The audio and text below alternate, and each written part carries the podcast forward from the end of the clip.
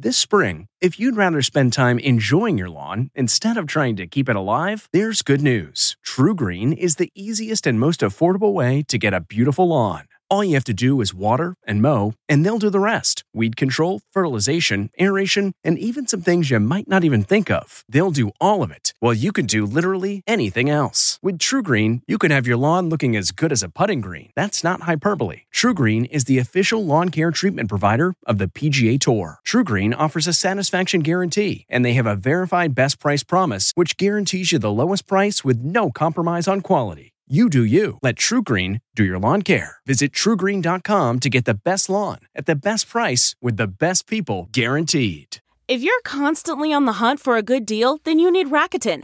Rakuten is the smartest way to save money when you shop because members get cash back at over 3,500 stores across every category, including fashion, beauty, electronics, home essentials, traveling, dining, and more. You're already shopping at your favorite stores. Why not save while you're doing it? It's a no brainer. Get the Rakuten app now and join the 17 million members who are already saving. Cashback rates change daily. See Rakuten.com for details. That's R A K U T E N. Your cash back really adds up. This is the Intelligence Matters Podcast with former acting director of the CIA, Michael Morell. Sponsored by Raytheon. Uh, it's absolutely the case uh, that the capacity for uh, ISIS and other radical Islamic terror groups, Sunni terror groups, uh, remains. Um, but this challenge, this challenge of taking down these networks, uh, is something the United States is going to have to continue to stay right on top of for for a long time. for a long time. For decades, generations.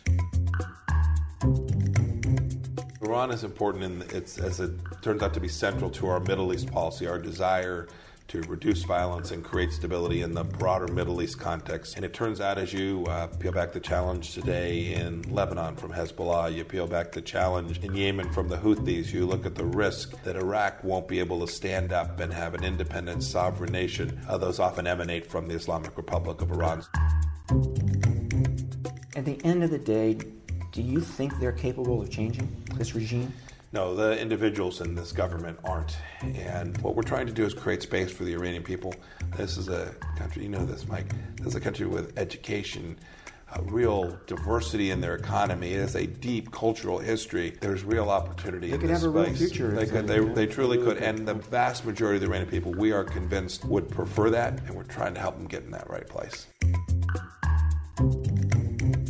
We've been down this road a number of times with the North Koreans. Each time, the mistake that the United States made was uh, we handed them a bunch of money in exchange for too little. And we're determined not to make that mistake. I think the North Koreans now see that pretty clearly.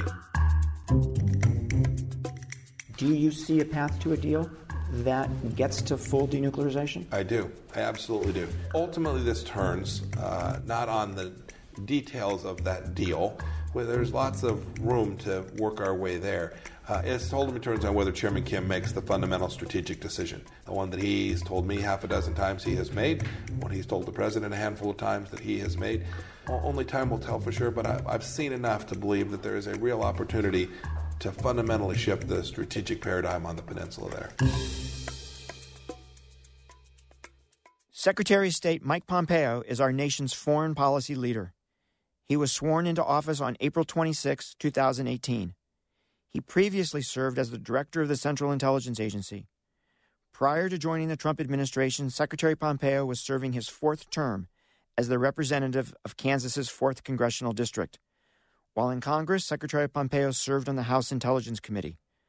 Secretary Pompeo served in the U.S. Army and he graduated first in his class at the United States Military Academy at West Point. I just had the chance to sit down with Secretary Pompeo at the State Department for our one year anniversary show. We'll be right back with that discussion after a word from our exclusive sponsor, Raytheon. I'm Michael Morell, and this is Intelligence Matters. From training warfighters to modernizing platforms to defeating UAVs with lines of code, Raytheon is working across networks, markets, and continents to protect every side of cyber. Raytheon, making the world a safer place. Mr. Secretary, welcome to Intelligence Matters. Mike, it's great It to be is with you. great to have you on the show, and it's particularly great to have you on the show for our one year anniversary. Thank you. Thanks for having me on. I really appreciate the opportunity to be with you. Thanks. We also just passed your one year anniversary here at State Department, April 26th. So, congratulations on that. And just for a little foreshadowing, I want to ask you a question at the end about your one year anniversary. But maybe the place to start, Mr. Secretary, is since this is Intelligence Matters with intelligence, what's your battle rhythm like with regard to your consumption of intelligence? What does your kind of average day look like in terms of consuming intelligence? Yeah, it's a great question, Mike. You know, it's changed a little bit since my previous role at CIA. Uh, I still I get my material uh, early in the morning, uh, just about every day. You get it in the car? I, I, get it. I get in the vehicle on my way in, or if I'm traveling, I'll go to the SCIF space there. Uh, sometimes I'll finish up the reading, depending on how much material there is for the day. I'll finish up the reading while I'm here. I have a, a trained professional who's there with me to assist where I have questions, things I want to inquire about further, or frankly things that I see and don't make sense to me to try and make sure I, I really can understand. Is somebody from the intelligence community? Somebody from the intelligence community who uh, who assists me. Uh, so I both have a, a, set of readings and a briefer who assists me in, in uh, absorbing the information. And then, as you know, my things develop during the day as well. Mm-hmm. So I will often be passed information during the day, uh, short pieces more often, things that have developed that are either uh, events of the day or often uh, intelligence that has come in on things that had occurred previously, but we just now have in a developed form that is about a meeting that I'm about to take place. Mm-hmm. So if I'm meeting with a foreign leader and there's information related to that, that information comes to me uh, midday as well. And then I usually take home uh, more in depth pieces in the evening mm-hmm. to spend some time reading in my uh, secure space in my home. One of the things our listeners may not know is that people at your level get to ask questions, and they get those questions answered usually in 24 hours. So, are you a tasker? I am, and it's a blessing, and the intelligence community is phenomenal in doing that. And I, I do my best not to burden them unduly, yeah. uh, but uh, there's things you want to know. There's things that are very relevant to conversations you're going to have around the world, and to be able to get that information turned that quickly, that accurately, even if in a rough format, is of enormous value. Mr. Secretary, as you know, there's, there's critiques out there about the president as an intelligence consumer. And you were with him every morning when you were CIA director when he got his PDB briefing. Mm-hmm. Um, you're with him now in policy meetings when he gets that intelligence. Could you describe him as an intelligence consumer? Yeah, sure. I, have I've said this before. Uh, he is uh, religious about taking these briefings. That is, they, uh, in my time as CIA director, I can count on a, uh, on one hand the number of times those meetings were canceled. So it was a true battle rhythm. It was that time was honored. That's difficult for a chief executive who has lots of things coming up uh, on his uh, agenda. So the first thing I think was the rigorousness with which uh, we had access to be able to provide him timely information.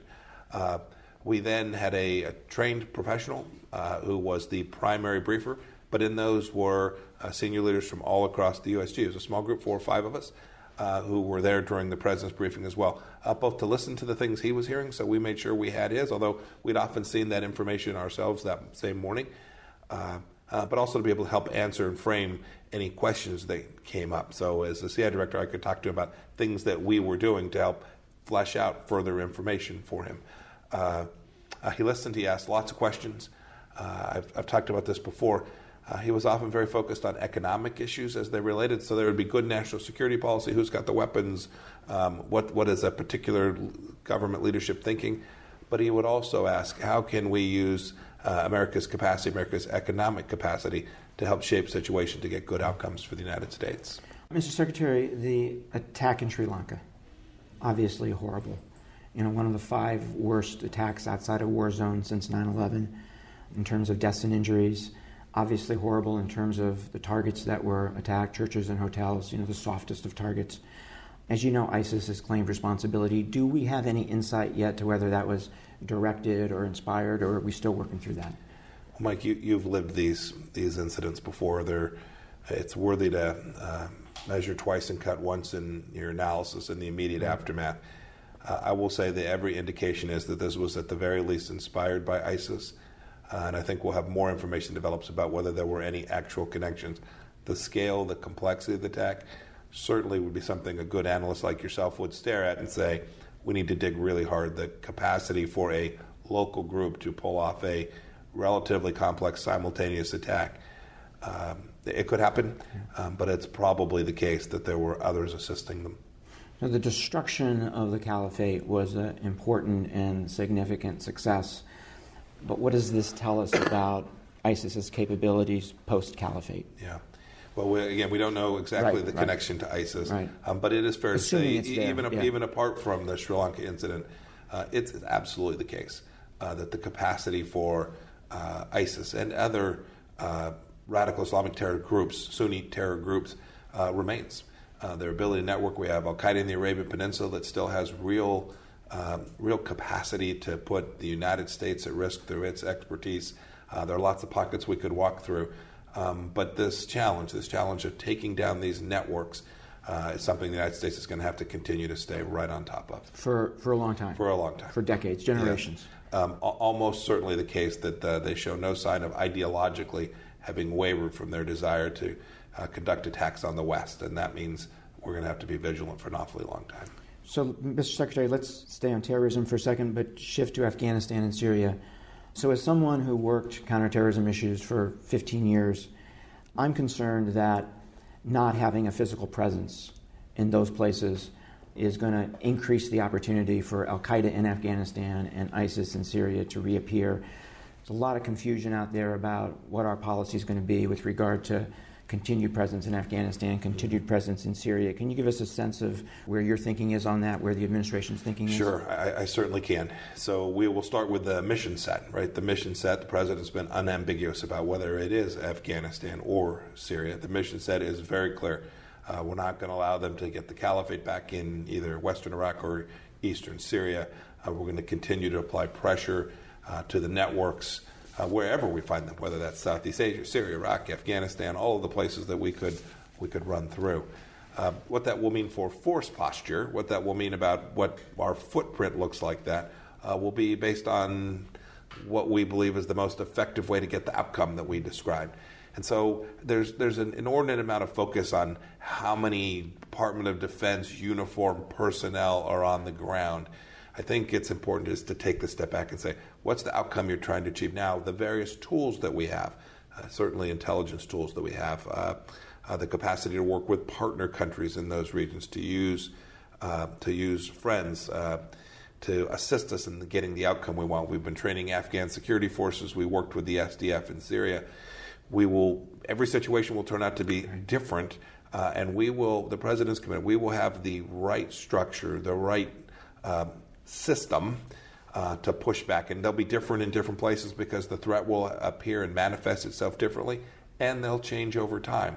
So when you hear the president, and this is important, when you hear the president talk about Afghanistan, we understand the threat and the risk, uh, but the question is now, a decade and a half on in, do we have the right posture, broadly speaking, there? And if not, can we get to that right place? And if that right place looks like a significant smaller footprint for the United States of America, we are determined to do it, to put less of our young men and women at risk. So the president talks about these endless wars ending. I think that's the right approach. Uh, the counterterrorism mission remains. Yeah. So I thought one of the one of the most effective ways to deal with this problem was having partners do it for us, right? Right.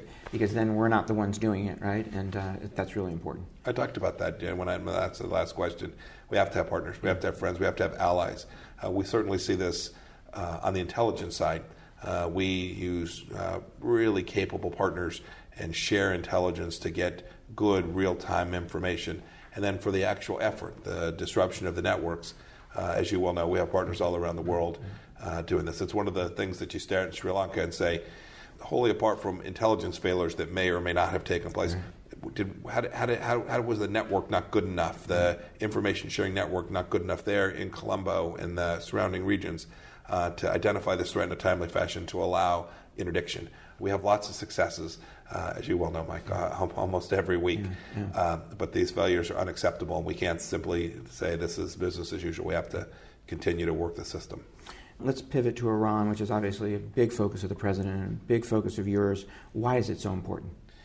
So Iran is important, and it's as it turns out to be central to our Middle East policy, our desire to reduce violence and create stability in the broader Middle East context. So when you look at President Trump's strategy in the Middle East, uh, it is how do you reduce terror risk? Uh, who are the folks with the resources and money? And it turns out as you uh, you peel back, uh, you peel back the challenge today in Lebanon from Hezbollah. You peel back the challenge in Yemen from the Houthis. You look at the risk that Iraq won't be able to stand up and have an independent, sovereign nation. Uh, those often emanate from the Islamic Republic of Iran. So that's how we arrive at Iran as a central pillar of our Middle East efforts. Uh, there are lots of pieces to the effort yes. there. Some of them are Iran specific, some of them are broader. But make no mistake about it, we do see the Islamic Republic of Iran as uh, central to the instability we see in the Middle East today. So your strategy is to force them back to the negotiating table to get a better yeah. nuclear deal and to get them to stop messing around in the region. That's right. right. Not, not, that's right. Not just the nuclear deal. Both. Uh, to get them to behave like a normal nation is right. the best way to characterize. It. And you're increasing it. the pressure by doing away with the handful of oil waivers that were out there. You're increasing the pressure by designating the IRGC. Just one question on that. So, so when I was at the agency it was the Quds Force, right, part of the uh, the IRGC that was the organization that committed terrorism. What was the logic of designating the whole group? So it's still true. It is the Quds Force that is their expeditionary force, truly driving, uh, truly driving the terror element of the Islamic Republic of Iran's campaign around the world, underwriting Hezbollah, working with the Houthis in Yemen. It is the Quds Force that is most central to that. They work at the direction of the IRGC leadership. And then the second piece of this is the IRGC is also uh, uh, it's a mafia family. They also are own roughly 20% of the Iranian economy. So there's an and the IRGC has penetrated the construction industry, the tra- big pieces of the Iranian economy. And so this designation permits us to go after those places where there's real wealth creation opportunity that ultimately gets to the Quds Force. And uh, our, our mission set is very clear. If we can reduce the capacity of the Quds Force to spend, pick a number, 700 million to a billion dollars a year on Hezbollah, if we can take down that capacity, they won't be able to pay salaries. It will be more difficult for them to uh, generate external terror. The designation gives you real leverage. It does. So the Iranian strategy, to me at least, you know, maybe the, the analysts at CIA have a different view, but the Iranian strategy, to me, seems to be wait you out, right? Hope that 2020 gives them a different president who's going to rejoin the nuclear deal. Is that your sense? And if that's what they're doing, how can we put even more pressure on them? So, um, my, my sense of the uh, Iranian strategy is to uh, develop a resistance economy. I, I, think it's probably the case. They wish these policies were different, and they probably are looking for the moment when there'll be new leadership in the United States, and perhaps the United States policies will change. I actually think that's a fool's errand. Um, my, my view across a broad political spectrum inside the United States is there is a consistent view of the risk from the Islamic Republic of Iran. There's lots of debate about the JCPOA, but more broadly speaking, I think uh, I think everyone gets the terror risk. So I, I, think that's a bad strategy for them, but I suspect it's theirs, and I'm sure there are people whispering in their ears, just hang on until uh, there's an election in November of, of 2020 in the United States, and perhaps your uh, fortunes will shift. Uh, our effort in this administration is to make sure that we lay down the right policy for our time on duty, our watch, and I'm convinced we're truly getting there. You can see it in the things that are happening inside of the Islamic Republic of Iran. Not only the economic distress, which um, which has is mixed. We want good success for the Iranian people, uh, but make no mistake about it, the, their capacity to distribute terror around the world is reduced from where it was even just 12 months ago. So, so you know these guys, right? And so, at the end of the day, do you think they're capable of changing this regime? No, the individuals in this government aren't and uh, I know I hear lots of talk about moderates there. I just don't moderates, see it. It's moderates in an Iranian context, right? It's, it's moderates who believe in the Islamic element of the republic, and so once you've once you've given up uh, on the capacity for democratic governance and have turned this into uh, uh, an Islamic revolutionary state, I no longer put you in the moderate bucket. Uh, yeah, I think uh, what can change is the people can change the government. I don't, I, I, don't see Rouhani changing, Zarif changing. I don't see Qasem Soleimani changing or the new leader of the IRGC. They are who they are. It's deeply imprinted. Um, I was with some of the individuals who were held in 1979 in the American embassy just a week before last. And they reminded me that many of the Iranian leaders today are the individuals who beat them. Uh, it's the same cast of characters. What we're trying to do is create space for the Iranian people. This is a country, you know this, Mike. This is a country with education, uh, real diversity in their economy. It has a deep cultural history. There's real opportunity they in could have a real future. They, could, they, they truly could. And the vast majority of the Iranian people, we are convinced, would prefer that. and we're trying to help them get in that right place. Okay. Let's switch to North Korea, Mr. Secretary. They say they don't like you. By the way, they don't like me either, and they don't like Intelligence Matters, um, I hear. Looks like maybe your counterpart just lost his job. But we learned after Hanoi where we stand, right? We put an offer on the table, and they said, not even close. And they put an offer on the table, and we said, not even close. We now see Kim Jong un rattling the cage a little bit, being at this weapons test, whatever that weapons test was, now meeting with Vladimir Putin. Is that what you think he's doing with these things? Where do you think his head is at the moment? How do you think about that? So we've been down this road a number of times with the North Koreans throughout history. You've been involved yep. in some of them. Uh, the, the pattern practice isn't terribly different this time. Uh, having said that, each time the mistake that the United States made, in my view, and frankly the world, our partners who were alongside us in some of these discussions, was uh, we handed them a bunch of money in exchange for too little and we're determined not to make that mistake. I think the North Koreans now see that pretty clearly. Uh, we've had discussions. What happened in Hanoi was was a information gathering exercise for each of us. I think we each learned a, a great deal. There was lots of, of, of, nuance that hasn't frankly been reported a whole lot uh, because we certainly aren't going to talk about it. But there was a lot more nuance to the conversation than uh, just hey they had a position, we had a position, we walked away. Mm-hmm. So there's there, there's more there to that. Uh, we hope that we can build on that. That's for the personalization. Uh, from Mike Pompeo's perspective, that was a mid-level guy, and the North Koreans.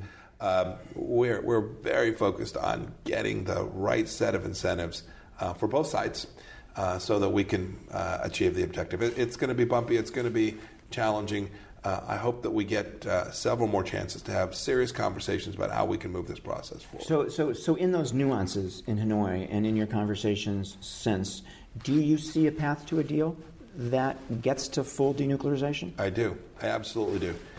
Ultimately, this turns uh, not on the details of that deal, where there's lots of room to work our way there. Uh, it ultimately turns on whether Chairman Kim makes the fundamental strategic decision the one that he's told me half a dozen times he has made, one he's told the president a handful of times that he has made. There are lots of elements of this. There, there, there are many pieces. It's, a, it's an enormous challenge for that country to make its shift too. It has, for an awfully long time, told its people that those nuclear weapons were the thing that kept them secure they they now need to shift to the narrative, which is those are the things that put them at risk. Those are the things that cause the challenges for the country. So there's not just a military strategic decision, but a political strategic decision uh, that we think Chairman Kim is prepared to make. O- only time will tell for sure, but I, I've seen enough to believe that there is a real opportunity to fundamentally shift the strategic paradigm on the peninsula there. And there's not some clock in the president's mind in terms of how long he's going to give this. Um, no, we're the the, the president has made clear we're going to have enough patience to make sure that we're really having good faith negotiations and real conversations. And if that breaks down, if that doesn't happen, then we'll have to obviously change paths. But our, our mission set's very clear. Uh, State Department's in the lead, trying to negotiate a solution here. We have great partners in South Korea, Japan, who've been great allies in having these conversations too. And we appreciate all the work that they've done. It's in their backyard. It matters to them an awful yeah. lot too, obviously. Speaking of their backyard, China um, which is a huge issue, as you know. The consensus among national security experts is that China poses one of the biggest challenges that we've ever faced. Some say, you know, bigger challenge than the Soviet Union at the end of the day. How do you see that? How do yeah. you think about that? I, I, think it's absolutely the case that a country with uh, 1.5 billion people, uh, truly now technologically very, very capable, um, presents a real competitive challenge to the United States of America. We see it in many fronts. You watch the trade negotiations that are taking place. Uh, the good news is President Trump has been prepared to confront this in ways that previous presidents haven't. Perhaps the threat has changed, or perhaps our recognition of the threat has changed. But uh, President's been very clear uh, uh with President Xi, with whom he has a great relationship. He's been very clear that the trade relationship needs to fundamentally shift, and that these other imbalances, whether it's uh, forced technology transfer, the theft of intellectual property, challenges in the South China Sea. We're taking on the risk from technology. We are pushing back against their predatory lending practices all around the world in every embassy. In the United States, they understand uh, uh, the threat that China poses, not for competition. We're perfectly happy to compete with a Chinese company, have an American company right. go ahead. And we'll win our fair share, we'll lose some. Uh, but when they show up with uh, an entity that is truly just a shill for a Chinese government enterprise with deeply subsidized financing and lending practices that will leave the people of that country in worse condition, we're prepared to call that out and help that country understand the risks it presents to them. So when we faced the Soviet Union, we had a national strategy, right? The whole country was organized in a way to deal with that threat. Do we need that sort of same approach on China over think, the long term? I think so. It's more complex than that. Uh, Russia, in that sense, or Soviet Union, was hermetically sealed. Right. We didn't have deep, important commercial relationships in the same way that we have today. Right. There were some, but it was fundamentally different. Um, that poses a much more complex problem set for the United States. Our economies are deeply intertwined today. That's a good thing in many respects, right? It's what the United States began in the early 70s to open up the economic relationship between the countries with the theory that the political situation would follow. That hasn't happened. Uh, and so we will continue to develop a strategy that is uh, broad and deep and confronts China at each of those places and where there's room to cooperate, we will we will run down that road as well. It seems to me that one of the really important assets we have here is our allies and partners as we try to deal with China, right? And we're asking a lot of them. Obviously, we need them in places, but we're asking also asking a lot of them in terms of burden sharing, in terms of supporting sanctions that they don't necessarily agree with. Mm-hmm. So, how do you balance that as the Secretary of State when you're having a conversation with them? Yeah, you you smile and shake hands on the things you agree on, and then arm wrestle on those that you don't. Uh, and you, you do so with the seriousness that you recognize they're a sovereign nation, they have their own interests, uh, that we have ours. You, some places use this simply agree to disagree, uh, and they provide friction. There's a, there's a rub there, to be sure. Um, but with our true friends, our European partners, those folks who've been around a long time, uh, these are deep, sophisticated relationships that are strong and endure past all of my people think this is all new. You, you'll remember from your time, right? We've had big fights about Iraq with the Europeans. There's a long history of of having friends and partners with whom you diverge on a particular issue set. Uh, so you lean in hard on those things you work on, and China is a perfect example. Uh, we've built out a, a, big coalition with the ASEAN partners in Asia, uh, the Europeans understand the risk from China. I think their acceptance of that is ever increasing day by day. I think there's a global understanding that something has shifted in China um, over the last handful of years, that um, has gone from a developing country to one now with a very different design. And um, I think as the world begins to absorb that, I think you'll see the coalitions begin to solidify and the capacity for what we care about Western democratic values, free and open markets, the capacity to trade around the world, uh, security arrangements that provide security for all, freedom of navigation, those things are the central pillars of our Western democracies. I think you'll see us unite and uh, begin to do the things we need to do to ensure that the, that value set uh, continues to dominate this century and the next. Mr. Secretary, last question. You've been terrific with your time. Thank you. Back to your one year anniversary on this job. So you are the president's most senior representative to the rest of the world. You travel to many countries. You have countless meetings with foreign officials. What have you learned about America's role in the world? And the reason I ask is there's a division here in the United States between those who think we should engage less in the world and those who think we should engage more in the world. What's your sense after a year as Secretary of State? We're, we're irreplaceable in the global firmament uh, for creating the central understandings of what the, uh, what ordered liberty throughout the world must look like. Uh, wherever I travel, Mike, it's a it's an enormous privilege to serve as Secretary of State. Wherever I travel, uh, people want to meet the American Secretary of State. They don't want to meet Mike. They want to meet the American Secretary of State because they understand that when we show up, America will show up as a force for good. We may disagree. We may have a, of how to get there tactically, but but they understand that America is not out there solely with some mission to conquer or solely with some mission to uh, create a uh, win lose proposition for them. We're, we're there to, to certainly present America's value set and to get good outcomes for our citizens. My first task, the president's uh, primary mission. Um, but they know we bring with us uh, the capacity for reason and thoughtfulness and process and lawfulness all the core values of Western democracies are very much embodied in the United States. and there's no one that can replace us in the world with respect to each of those issues. Mr. Secretary, thank you for your time Thank you, my Mike. best to your family. Thank you. Bless you too. Have a good day. Thanks. That concludes our discussion with Secretary of State Mike Pompeo. After a quick break, I'll be back with some final thoughts. Do you hear that? That's the sound of the world changing, of networks connecting, enemies evolving. You can't slow it down, you can't avoid it, you can't stop it. But you can stay a step ahead. Every day, Raytheon engineers are innovating, modernizing, delivering trusted, innovative solutions that protect people, information, and infrastructure. So as our world changes, we can make it a safer place. To me, Secretary Pompeo made important points about three key issues. First was ISIS, the second was Iran, and the third was North Korea. The reason I asked the Secretary about ISIS is there is a narrative that because the caliphate has been destroyed, that ISIS is no longer a threat. And I certainly don't believe that. And I wanted to ask the Secretary what he thought about that. The destruction of the caliphate was an important and significant success. But what does this tell us about ISIS's capabilities post caliphate? Yeah.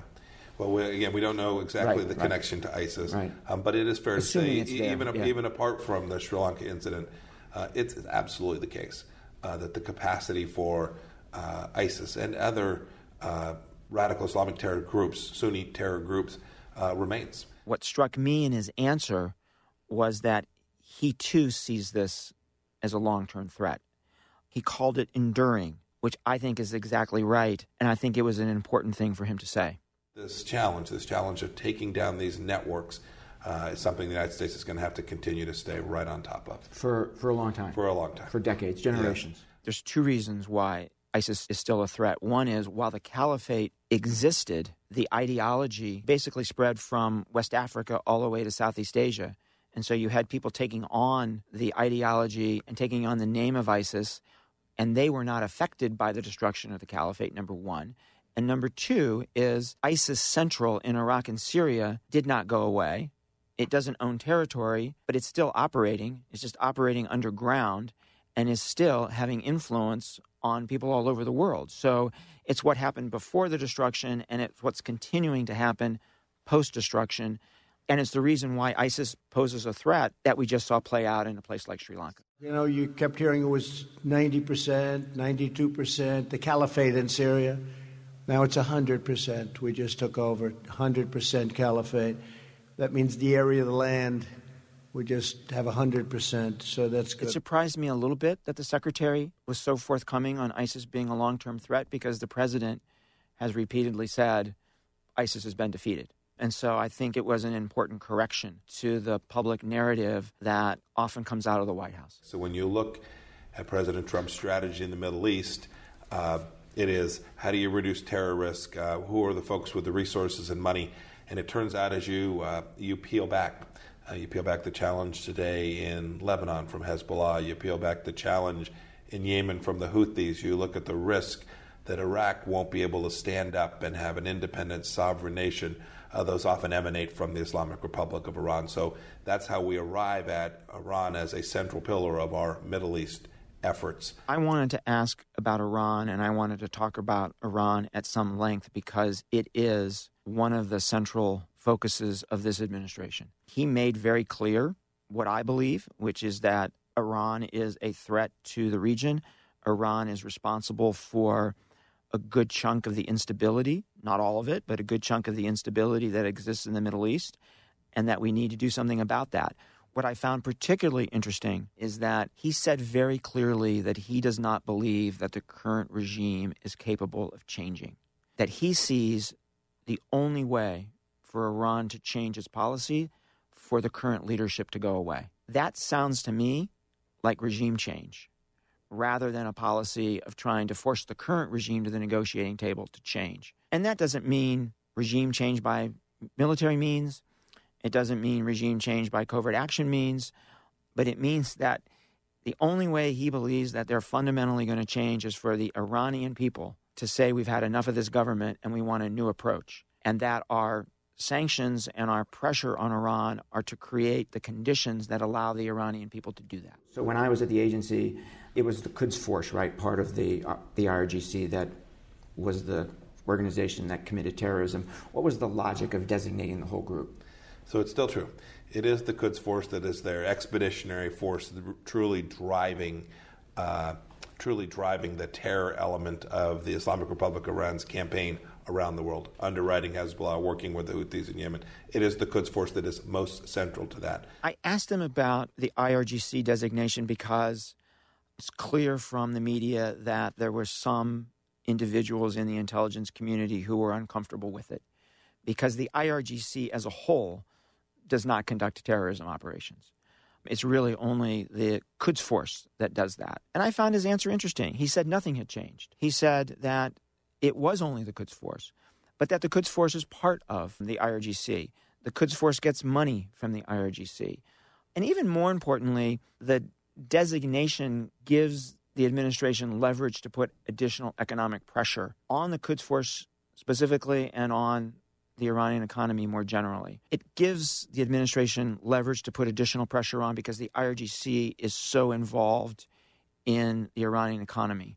It's involved in probably 20% of the Iranian economy. And many of those funds flow back into the IRGC and ultimately to the Quds Force. So I thought he did a very good job of explaining why they designated it, hopefully in a way that satisfied some of those people in the intelligence community who say the IRGC is, as a whole is not involved in terrorism. I thought he did a good job answering that. So we've been down this road a number of times with the North Koreans throughout history. You've been involved yep. in some of them. Uh, we handed them a bunch of money in exchange for too little and we're determined not to make that mistake. I think the North Koreans now see that pretty clearly. Uh, we've had discussions. What happened in Hanoi was was a information gathering exercise for each of us. I wanted to talk to him about North Korea because it is the most imminent strategic threat to the United States. The threat that those nuclear weapons and those ICBMs pose to us has not changed at all since the summit in Singapore. So where we go with the North Koreans was something that was extraordinarily important to talk to the secretary about. What I found interesting in his answer was that despite what we all saw as a failure at Hanoi, that he said was more nuanced, and that he believes that if the discussions can continue, he still sees a path towards a deal that would bring about full denuclearization. But I think it was even more important that he admitted that that path is not going to be short, that it's not going to be easy, and it's not going to be smooth. It's going to be bumpy. And I thought it was interesting that he said the president has patience on this. The president doesn't have a time clock running. The president wants to give this as much time as possible. And I think that's right because we're not going to be able to get to a deal with North Korea until we build trust. It is very difficult to overstate how much distrust the North Koreans have in us. We clearly don't trust them, but their lack of trust in us is many, many, many times more significant than our lack of trust in them. There are lots of elements of this. There, there, there are many pieces. It's, a, it's an enormous challenge for that country to make its shift too. It has, for an awfully long time, told its people that those nuclear weapons were the thing that kept them secure they they now need to shift to the narrative, which is those are the things that put them at risk. Those are the things that cause the challenges for the country. So there's not just a military strategic decision, but a political strategic decision.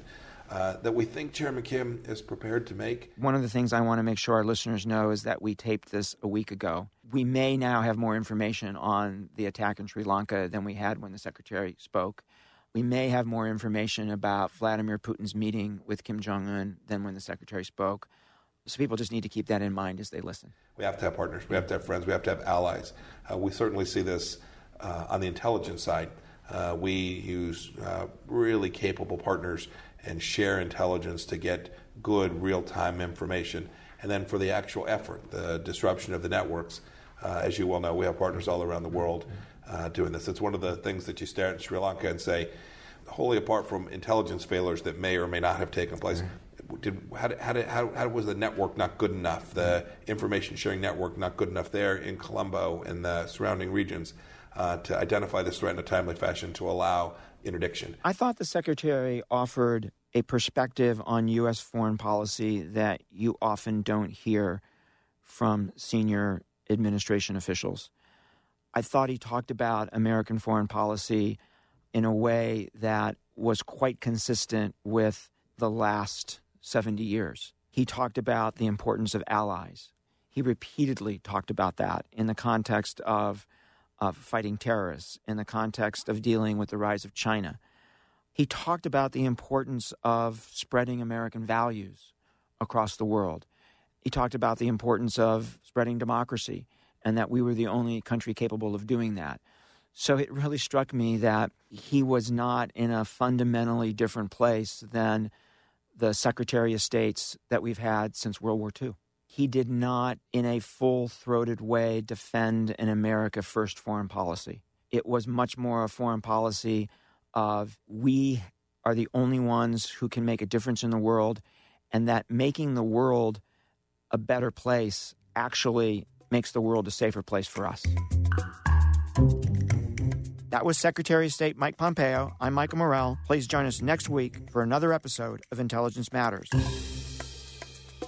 This has been the Intelligence Matters Podcast with former acting director of the CIA, Michael Morell. Sponsored by Raytheon. The podcast is produced by Olivia Gazis, Jamie Benson, and Claire Hymes. If you haven't already, subscribe, rate, and review wherever you download podcasts. You can follow the show on Twitter at Intel Matters Pod and follow Michael at Michael J. Morell. Intelligence Matters is a production of CBS News Radio. Survivor 46 is here, and so is On Fire, the only official Survivor podcast. And we have a twist this season. The winner of Survivor 45, Dee Valladares, will be joining us every week. We're going behind the scenes of the biggest moments, the how and the why things happen, and the strategy and analysis you can only get from someone like me, a Survivor winner. Listen to On Fire, the official Survivor podcast, wherever you get your podcasts.